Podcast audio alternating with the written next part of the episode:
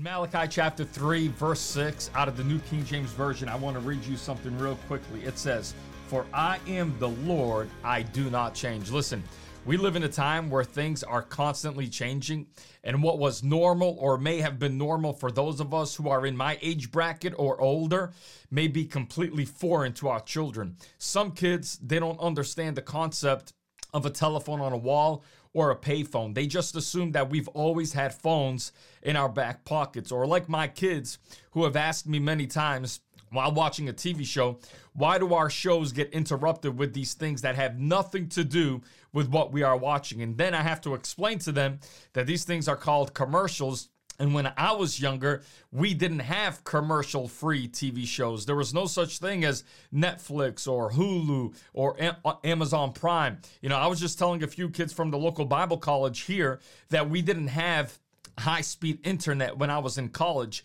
and there was no such thing as Wi Fi when I was in school. Honestly, we had AOL, dial up internet service that took forever for us to be able to log on and to complete our assignments.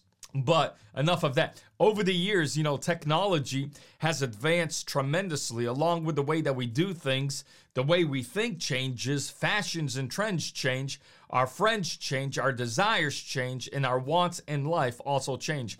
In life, we are going to find that things don't always remain the same. Now, at times, we may try to force things to remain the same, but that will only cause aggravation and frustration, especially when we try to keep people in our lives that were only meant to stay with us for a certain season. And if that's the case with you today, learn to let go of those people because instead of being a help to you, they will hold you back and cause more harm than good. And to be honest with you, some people are just leeches. They want to attach themselves to you because of what they can get out of it. And if you currently have people like that, in your life, you need to learn how to cut ties and cut them quickly. But let's come back to what I was talking about the different seasons of life. What I have learned is that with different seasons, change always comes. And I believe in every new season of life, God will place the right people around us that are needed to help us fulfill the assignment that God has mapped out for us. But I also believe it is our responsibility to recognize those people and hook up with them. Just like some people are only meant to stay in your life for only a, a, a short season, others will be placed in your life as lifelong friends and mentors. But to be honest, People are just one of the things that change in life.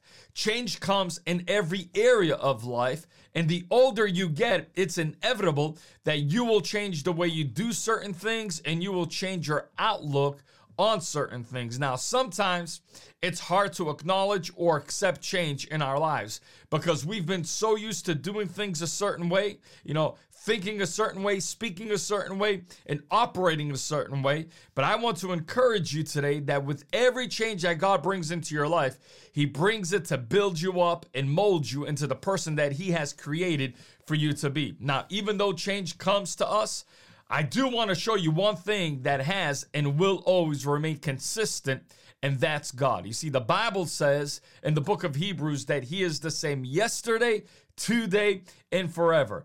God is not like people. We may change, our mindsets may change, but God will never change. He tells us in the book of Malachi, I am the Lord God and I change not. And just a few moments ago, I told you the book of Hebrews tells us that he is the same yesterday, today, and forever. And another thing that also hasn't changed is his love, his plans, and his expectations for your life. Those things will never change. You can be confident that God will always be your constant in life. So let me encourage you with this. As we see things in this world begin to change, may we be reminded today that God never changes and he will continue to honor and be faithful to his word. He will continue to watch over you. He will continue to protect you. He will continue to deliver you. He will continue to heal you and he will continue to prosper you. Why? Because that's his nature. Listen, the Bible says he is the Lord God and he changes not. So today, my friend, be encouraged that even though things around us may be changing at a rapid pace, Philippians tells us, be confident of this very thing, that he which hath begun a good work in you will perform it until the day of Jesus Christ. So, in the midst of our world that's changing, God's plan over our nation, our world, and our personal lives have never changed. So, so yes, change is inevitable in life. But with change, God will always give us the required tools to always have the victory in every season of our lives.